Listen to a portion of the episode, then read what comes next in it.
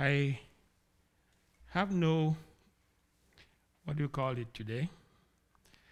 Um, but I will try as much as possible to speak so clearly so that uh, we can all understand what I'm about to talk about. Let us pray. Heavenly Father, we thank you for this wonderful evening, that you will bring us together to learn at your feet. I just ask that you will guide my words and that your children will look beyond the speaker to hear in a way that their lives will be impacted. I speak, Lord, not because I'm exempted, but Lord, because I want to listen to you as well. I pray that you will feed your sheep tonight. In Jesus' name, amen. What I have prepared to speak about this evening, it's a, it's a subject that we are all familiar with. The title of my message tonight is Have No Other God. Uh, the occasion of this subject is um, the first te- uh, the Ten Commandments, when God tells the people of Israel that you should have no other God beside me. For several weeks before I was asked to speak, I've been contemplating, pondering about how crucial, how important is this commandment to God. And I was thinking, in an household, if we are going to set a rule or some rules for ourselves, you have to start from the one that is most important. Perhaps in my house, if I'm going to say, my family, let's sit down and just come up with some rules. Or even at Rejoice Club, we have some rules. And the first rule is to respect the house of God. It's so important to respect God. So in my mind, I'm thinking, if God says, I have no other God, he must be very paramount. He must be very crucial. Why will he want that? He wants us not to have any other image or any unbiblical depiction or misrepresentation of himself. He fully want us to follow him. And that is why he's saying that. As I was preparing this message last week, there is a, if you listen to C G L U, there is a Back to Bible. I've forgotten the guy, the, the brother's name. And he started the, he started the Ten Commandments. And the first one he chose was, have no other God bef- beside me. And he was talking about it. I said, oh, you make my life easier. uh, so, but I like the way he handled it, but I would beg to fed off a little bit about the importance of this word. And what I plan to do is to show you some of the attributes. And they're not just merely attributes of God. They are his essence, essence of his persons. And that makes it more important. Why he's directing us that you should worship me alone. God is a jealous God. He wants your worship. He wants your love. The first four commandments, he's directed to himself. Our love for God. And it's no wonder that the first one that God will give is that do not look for any other God besides me. Worship me fully, with all that you've got. The occasion of this was, we are familiar with the story of the people of Israel after God single-handedly brought them out from the land of Egypt. And through Moses, they got his commandment. And the first one is, you should love me. I'm going to share with you tonight things that are likely going to take our eyes away from God. People just don't fear off and worship other God. There are some steps that are perhaps they are not really taking regards of, that will completely t- make the misstep and take them away from the path of God. We are going to look into that. And I have prepared two Bible characters. There are so many of them. I prepared to talk about Daniel as an example and Caleb. But because of time, I will not talk about Daniel. I believe Brother David MacDonald has done so well with Daniel. But I will talk about David, about, about Caleb. Because Caleb, God gave a testimony about Caleb.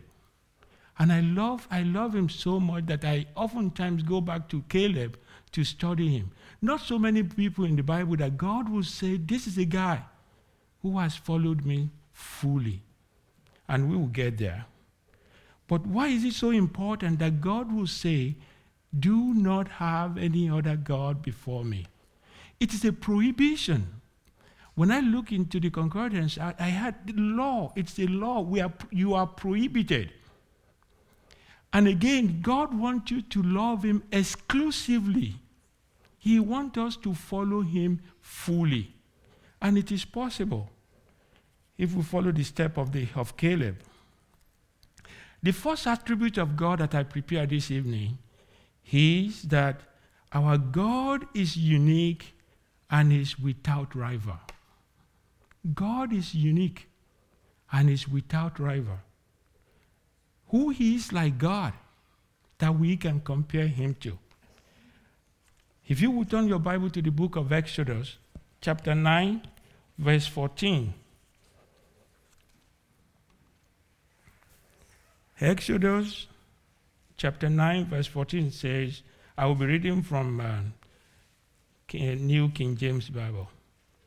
It says, for at this time I will send all my plagues to your very heart, speaking to Pharaoh, and on your servants and on your people, that you may know that there is none like me in all the earth. God is telling us that there is none like him. God is a being that is above all other, all others. Thankfully, this morning I was listening to Brother John, and he gave a scripture which is in John, a, a passage which is in John chapter three, verse thirty-one. And he says, he who comes from above is above all.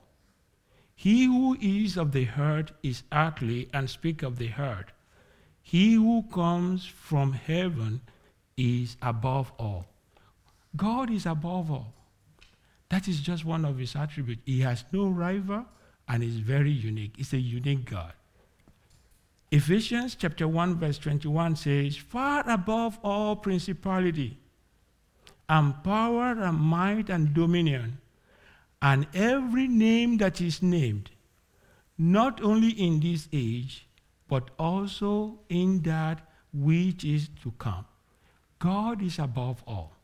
He has no rival and is unique. And that is why he's asking you to follow him fully. He said, I'm a jealous God. And in the, book, in, the, in the book of Ezekiel, it says, I can visit the iniquities of one generation to the fourth generation. I can cast you out. I can make your head short. And God is saying this with all trepidations, with all fear. He wants us to love him and at the same time fear him. And he's saying that I am a jealous God because I'm jealous of your worship. I need it. I'm jealous of your love. And rightly so, God is jealous because if you choose any other God, it is at your own expense. The Bible tells us that there is no salvation in any other person. Only God. So if you choose any other thing, it is at, at the expense of your life. And he wouldn't want you to do that. And that is why he's saying, I'm jealous. Worship me fully. Love me fully. And that is what we will see in the life of Caleb. the history and scriptures is beset with people who have challenged God about his uniqueness and his greatness. King Pharaoh challenged God, and we know how it all ended. When Moses would tell him, this is the this is the plague that I'm going to bring again, he will call, Pharaoh will call all of his other magicians to come and replicate what Moses has done. And we all know how it ended. Satan challenged the greatness of God when he told Adam and Eve, chapter three in Genesis, when he said, as God indeed said, you shall not eat of every tree of the garden. He's challenging God. But as we just sang, our God is great. He has no rival. And he's a unique God. Point number two is that our God is a God of great glory. Exodus chapter twenty, verse five, if you are still there, is the Lord is telling us that he said, you shall not bow down to them nor serve them, for I, the Lord your God, am a jealous God, visiting the iniquities of fathers upon their children to the third and fourth generation of those who hate me. And I think by that age, God is saying, for those who reject me. Isaiah chapter forty-two, verse eight said, I am the Lord, that is my name, and my glory I will not give to another, nor my praise to carved images. The same Isaiah forty-six, verse nine says, remember the former things of old, for I am God, and there is no other. I am God, and there is none like me. I am who I am. All this talks about God's greatness. He is our shield. We find out in, uh, in Genesis chapter fifteen. God is God Almighty, and is our peace. He's our provider. He gives us satisfaction. And that all that speaks of his, of his greatness and, and, and glory. Leviticus chapter eleven, verse forty-five says, for I am the Lord who brings you up out of the land of Egypt, to be your God. You shall therefore be holy, for I am holy. God is a God of great glory. He is a unique God, and he has no rival.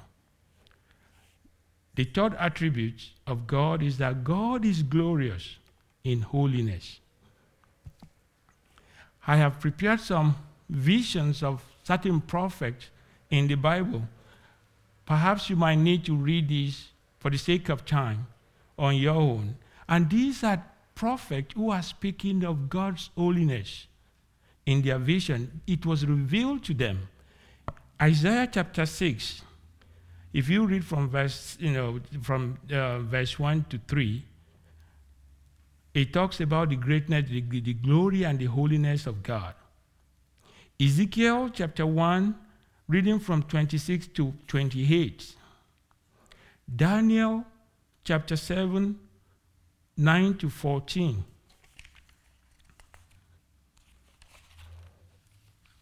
And Revelation chapter four, verse two, and eight to eleven. All of them are talking about the holiness of God. I will, I will want you, I would like if you will read it at your, at your own time. And uh, in Revelation, we all knew when, you know, John, when this was revealed to John, and chapter uh, verse two says, immediately I was in the Spirit, and behold, a throne set in heaven, and one sat on the throne. From verses said, the four living creatures, each having six wings, were full of eyes around and within, and they do not rest day or night, saying, holy, holy, holy, Lord God Almighty, who was and is and he is to come. That points to the, you know, to the greatness of God. The fourth attribute is that our God is a God who does wonder. God is unique, God is great, and God is holy. The fourth one is that it's a God who does wonder. And here I put down the creation on its own. We just sang how great thou art. If you think about God and how great he is, just step out and just look around you and see all of his creation, and you will see how great God is. And especially the redemption miracle of Jesus Christ, the virgin birth. How can that be?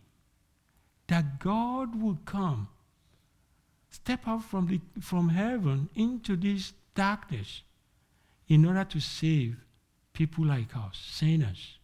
It's a miracle. It's a wonder that a virgin womb will conceive. Our God is a God of wonders. Then the cross. The cross is another is another wonder. If you would like to turn your Bible to the book of Hebrew, Hebrew chapter ten, reading from verse eleven. And every priest stands ministering daily and offering repeatedly the same sacrifice, which can never take away sins. But this man, after he had offered one sacrifice for sin forever, sat down at the right hand of God, from that time waiting till his enemies are made his footstool. For by one offering he has perfected forever those who are being sanctified. That's what the Lord did. And in, in verse seventeen, then he heard, their sins and their lawless deed I will remember no more. Now where there is remission of these, there is no longer an offering for sin. It's a wonder that God himself would die for us in our place. God is a God of wonder. His resurrection is wonderful as well. I have never seen or heard someone else who has risen from death. That's a wonder. He makes us to want to believe God, that only him deserves our worship. I remember back home when I was still in Nigeria, one thing that actually led me to Christ was, there is a saying where I come from, that if a person would take care of you, and if a, pro- if a person promised to look after you and to take care of you, the first thing you want to know about that person is, how well has he taken care of himself?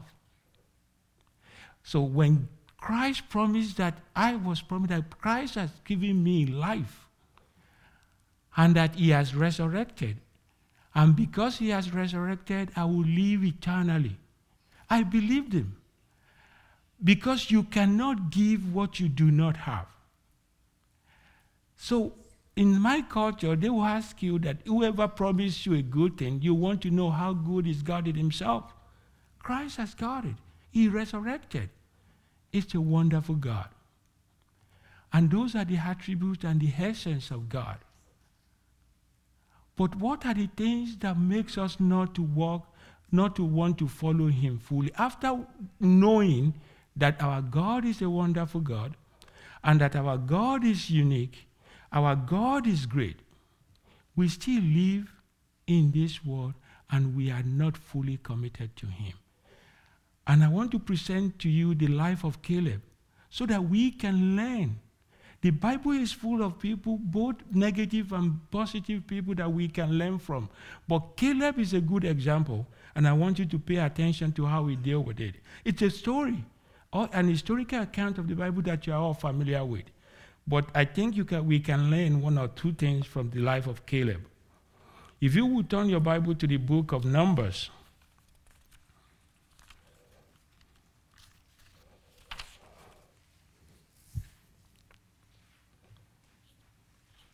Numbers chapter fourteen, verse twenty-four.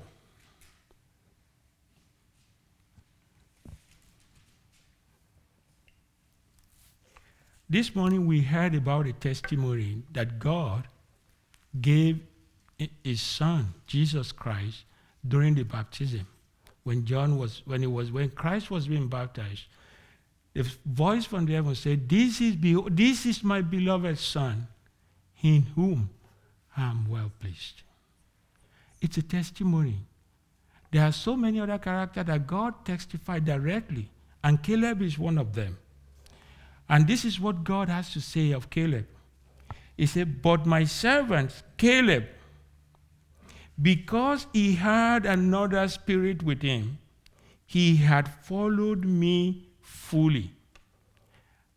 Brother John McKim will want you to pay attention to adverbs in the Bible. Fully, wholly, persistently, consistently, indivisible, exclusively. Caleb has followed God fully. And that is God reading his testimony to Caleb, not man. Just like he said of his son, that this is my beloved son in whom I am well pleased. For him will I bring into the land whereinto he went. That's the land of Canaan, Canaan where he went to spy out. And his seed shall I possess it. There is a, because God has testified goodness about him, he has some rewards to it. But what is it that makes Caleb to follow God fully? And what is it that can prevent us from not following God fully? We will see. The first thing I put down here is corruption. You remember after the people of Israel marched out of Egypt and they dwelled in the wilderness. And the first thing they said when Moses was nowhere to be found, they went to Aaron and said, what? Make us another God. Since we can't find, we don't know what happened to, to, to Moses, we want another God who will lead us from now on. And I think I was reflecting. I said, what will make them, the people of Israel, who has dwelled in a land called Goshen in Egypt, they, should, they are foreign to all these idols. But now they wanted idol, a craven image. Even when the Lord has brought them the commandment, the prohibition that do not follow any other God beside me. Now they're asking Aaron, make us a God, an idol. They've been corrupted. If you would turn your Bible to the book of Psalms, chapter fourteen, verse three. Psalms fourteen, verse three says, they have all turned aside. They have together become corrupt. There is none who does good, no, not one. Corruption, that's what corruption will do in our life. We live in a world and a culture that is so corrupt. We can be compromised. It's contagious. There are so many Christians who are raised up in a biblical home, Christian homes. They understood creation even before they went, you know, they, they, they went to the um, higher institutions. And they've turned to become evolutionists. They've turned to become a postmodernist, or what do you call them? They've been, you know, started learning from the curriculums of the world. And this is what is what corruption can do to the people. The book of Ezekiel, chapter twenty, verse nine, Ezekiel, chapter twenty, verse nine. And I read, but I acted for my name's sake, that it should not be profaned before the Gentile, among whom they were. Pay attention to that word. Among whom they were. in whose sight I have made myself known to them to bring them out of the land of Egypt. But there is a good example in Caleb. Caleb was part of, part of the people who were marched out from the land of Egypt. He was not corrupted. He followed God fully. He wasn't listening to the circumstances around him. And their circumstance was that Moses was nowhere. That was their circumstance. We have reason to believe that there are so many things that surround us. There are so many reasons that might make us to want to turn away from God. And that is one. We have to be careful. Corruption. God doesn't want us. He wants us to focus on him. You remember when Jesus Christ asked Peter to follow him. He started aright. He has his eyes set on Jesus Christ. And he was walking on the water. But the moment he took his eyes off Jesus, he started sinking. We should not be corrupt in this world. The world is hell-bent. But God has brought us like, you know, to be light and salt of the world, and that we should not be we should not be corrupted or compromised or influenced in any other way.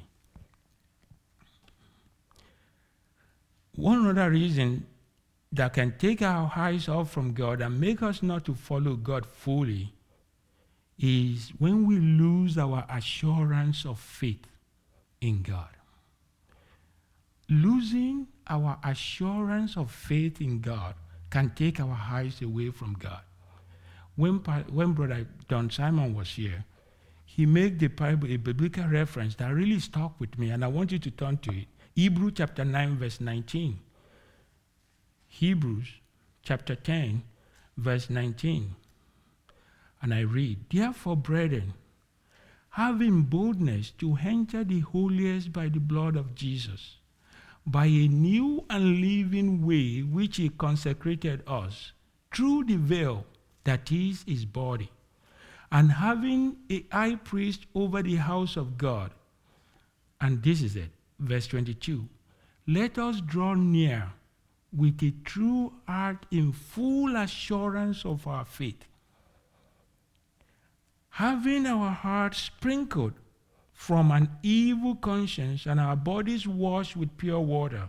Let us hold fast the confession of our hope without wavering, for he who promised is faithful."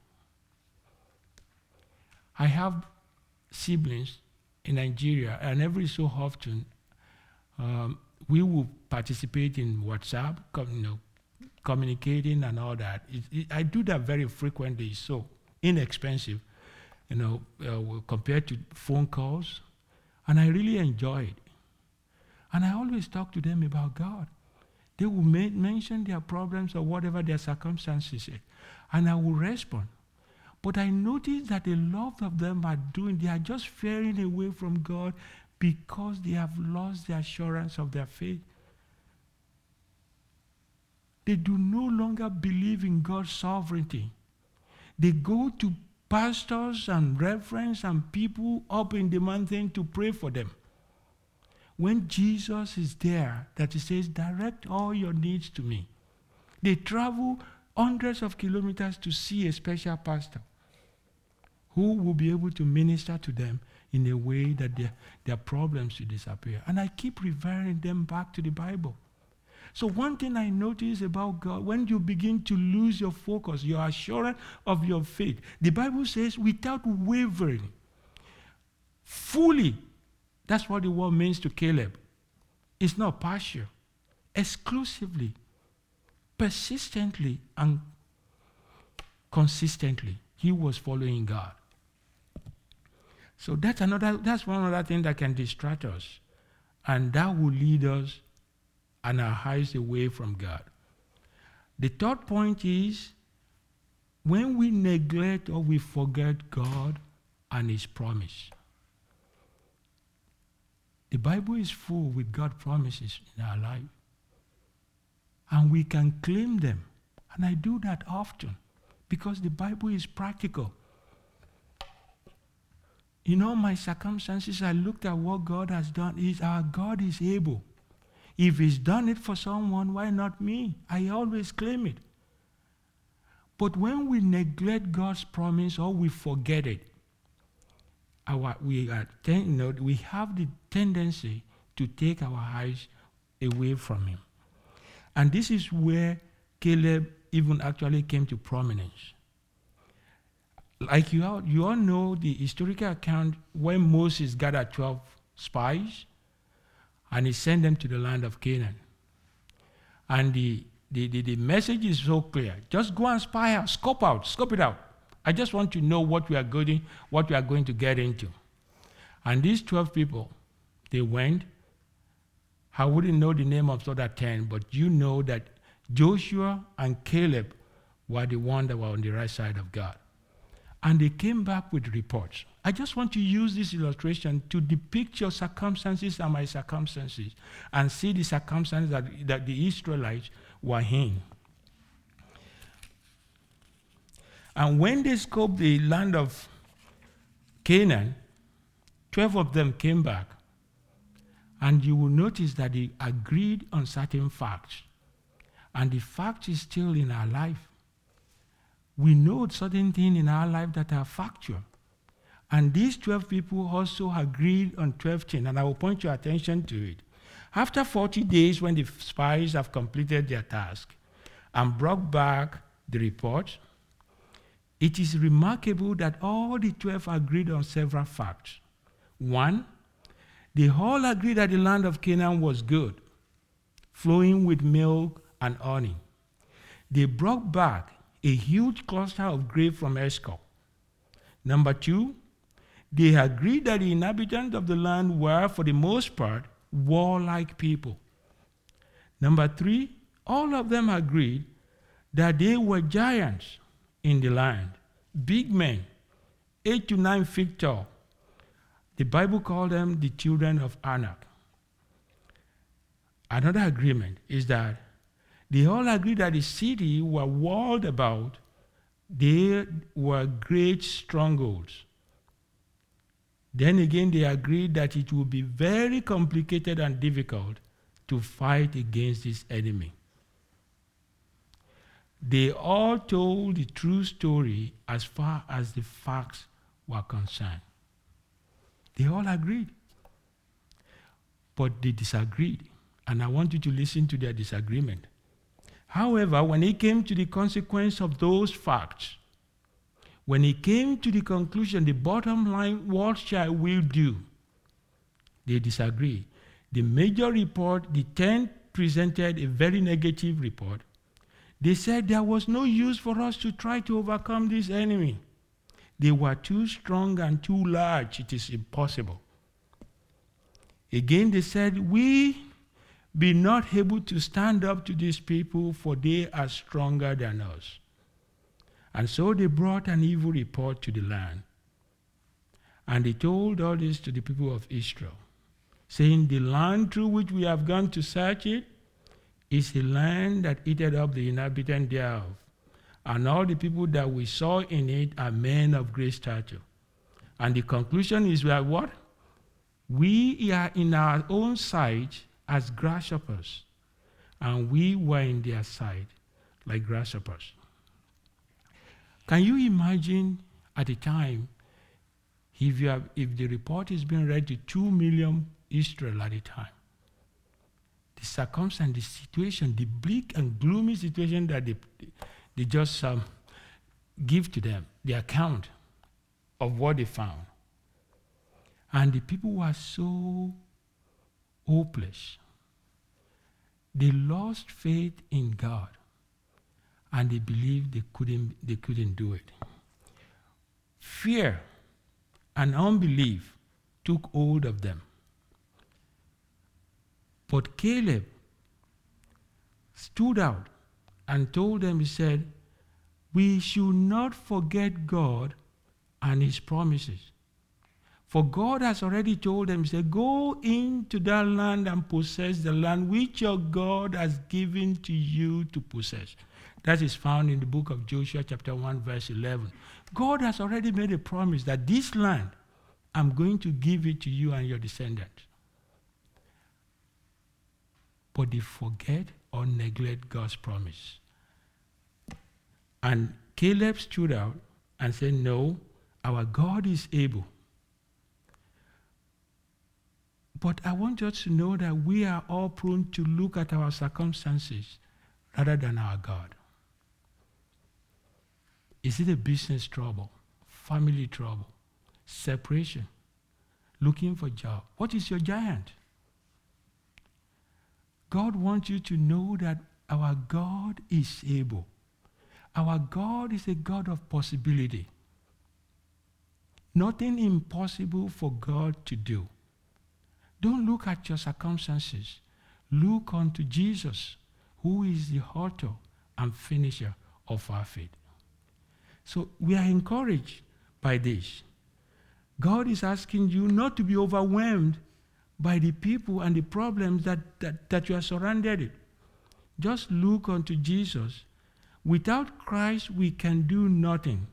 But with Christ, we can do all things through him that strengthens us. In, in, in, in, in, in a nutshell, we had to look unto our living God and say that God is able. And because of that, Caleb stood out and was able to tell the people of Israel that we can do this. These are the facts. I agree with you. But what is the consequence of those facts? What is the bottom line? The bottom line is God is on our side. That is enough. That is the faith. And we are told that he has another spirit. The indwelling spirit of God was in Caleb. And he wouldn't waver. He wouldn't turn to any other God because he believed that his God is able. And I will conclude tonight by just, I'm not, I'm not an expert when it comes to the dispensation of law and grace. But there's something so remarkable about Jesus Christ. The Ten Commandments, no one is able to fulfill it. Brother John was able to tell us that we can, no one is righteous enough to fulfill, not even one. If you list all the Ten Commandments, I am breaking them from one to ten. And I can identify with Paul during the breaking of bread this morning that he said, I am a sinner, I am a chief of all sinners. And so it is impossible for any one of us to fulfill that Ten Commandment. But I like the way when Jesus came, the tone was quite different. Jesus did not say, you should not. He was imploring us. Jesus was imploring us, and this is who I am. Don't worship any other God because this is who I am. I love the way Christ presented himself and his exclusiveness to us. He's not making it like a law. I'm going to read Hebrews verse twelve that says, you know, if you, if you turn your Bible quickly to the book of Hebrews, verse eighteen. Hebrews twelve, verse eighteen says, for you have not come to the mountain That may, that may be touched, and that burned with fire, and to the blackness and darkness and tempest, and the sound of a trumpet and the voice of the word. So that those who heard it, this is talking about the time when Moses was talking, when he was dealing with God to bring the Ten Commandments. And the, the writer of Hebrews is telling us how better we have it in Jesus Christ. And he's telling us that you have, you have not come to that mountain. And he, verse twenty says, for they could not endure what was commanded, what was commanded. And if so much as the beast touches the mountain, it shall be stoned or shot with an arrow. And so terrifying was the sight that Moses said, I am exceedingly afraid and trembling.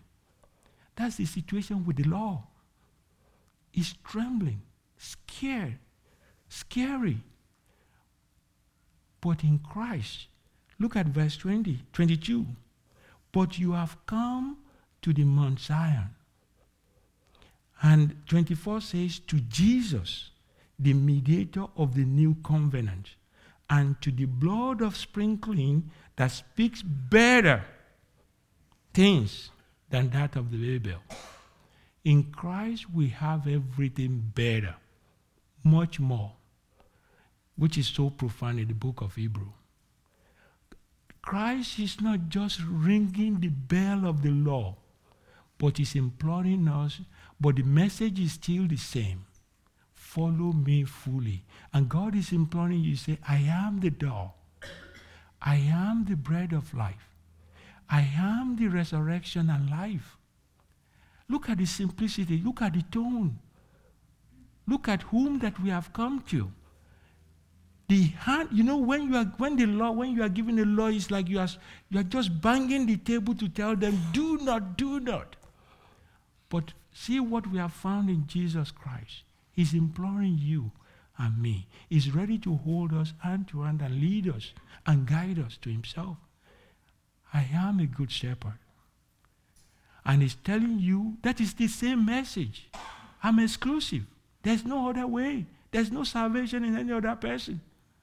I am the resurrection. I am the life, the way. And I found it more pleasing, more comforting. And that is who Christ is. So in Christ, we found things, it, it gets better. The hammer of the law is not just stomping the table. Do not, do not. But God is inviting. If you are here tonight, and you are not sure if you have believed in that name, Jesus Christ, or you are here and you are still struggling to follow Christ fully, don't give up. Even though the Lord God has testified of Christ that this is my beloved Son. I was telling Tony today, I said, do you know that God has said that of every one of us? He has testified. If you are a believer, God has told you that he's well pleased with you. Because if God said this about Jesus, and Jesus did this for you, it's an hypothetical syllogism. Hypothetically, you are covered. God is telling you that this is my son in whom I've, I'm well pleased. This is my sister in whom and I'm well, because Christ has done that for you. And if God can say that of Jesus, you are included. Let us pray. Dear Lord, we thank you for your words that have gone out. I just pray that better than the way it's been communicated, that your Holy Spirit will walk in our heart to make it more easier for us to follow you fully. So that the Spirit that is in Caleb, Lord, by grace you will give it to us so that we will have the desire to follow you fully. Thank you, Lord, for the opportunity to listen to you. I pray that as many of us that have issues and problems, Lord, and we just pray that, Lord, we will not look into our circumstances, but we will look into unto you, who is the author and finisher of our faith. We want to believe that you are able and that you are God of possibility. Lord, I pray, everyone that is present here, I pray that you will meet every one of us at the point of our needs, at the point of our condition and circumstances, that we will lift our eyes and we will behold you, and that we will be able to follow you fully. As we step out, Lord, into our home, you know, to go to our homes, we pray that, Lord, you will guide and you will protect. Our week is in your hand. We ask that, Lord, you will meet every one of us at the point of our needs. Thank you, Lord, for this time that we have together. For in Jesus' name we have prayed. Amen.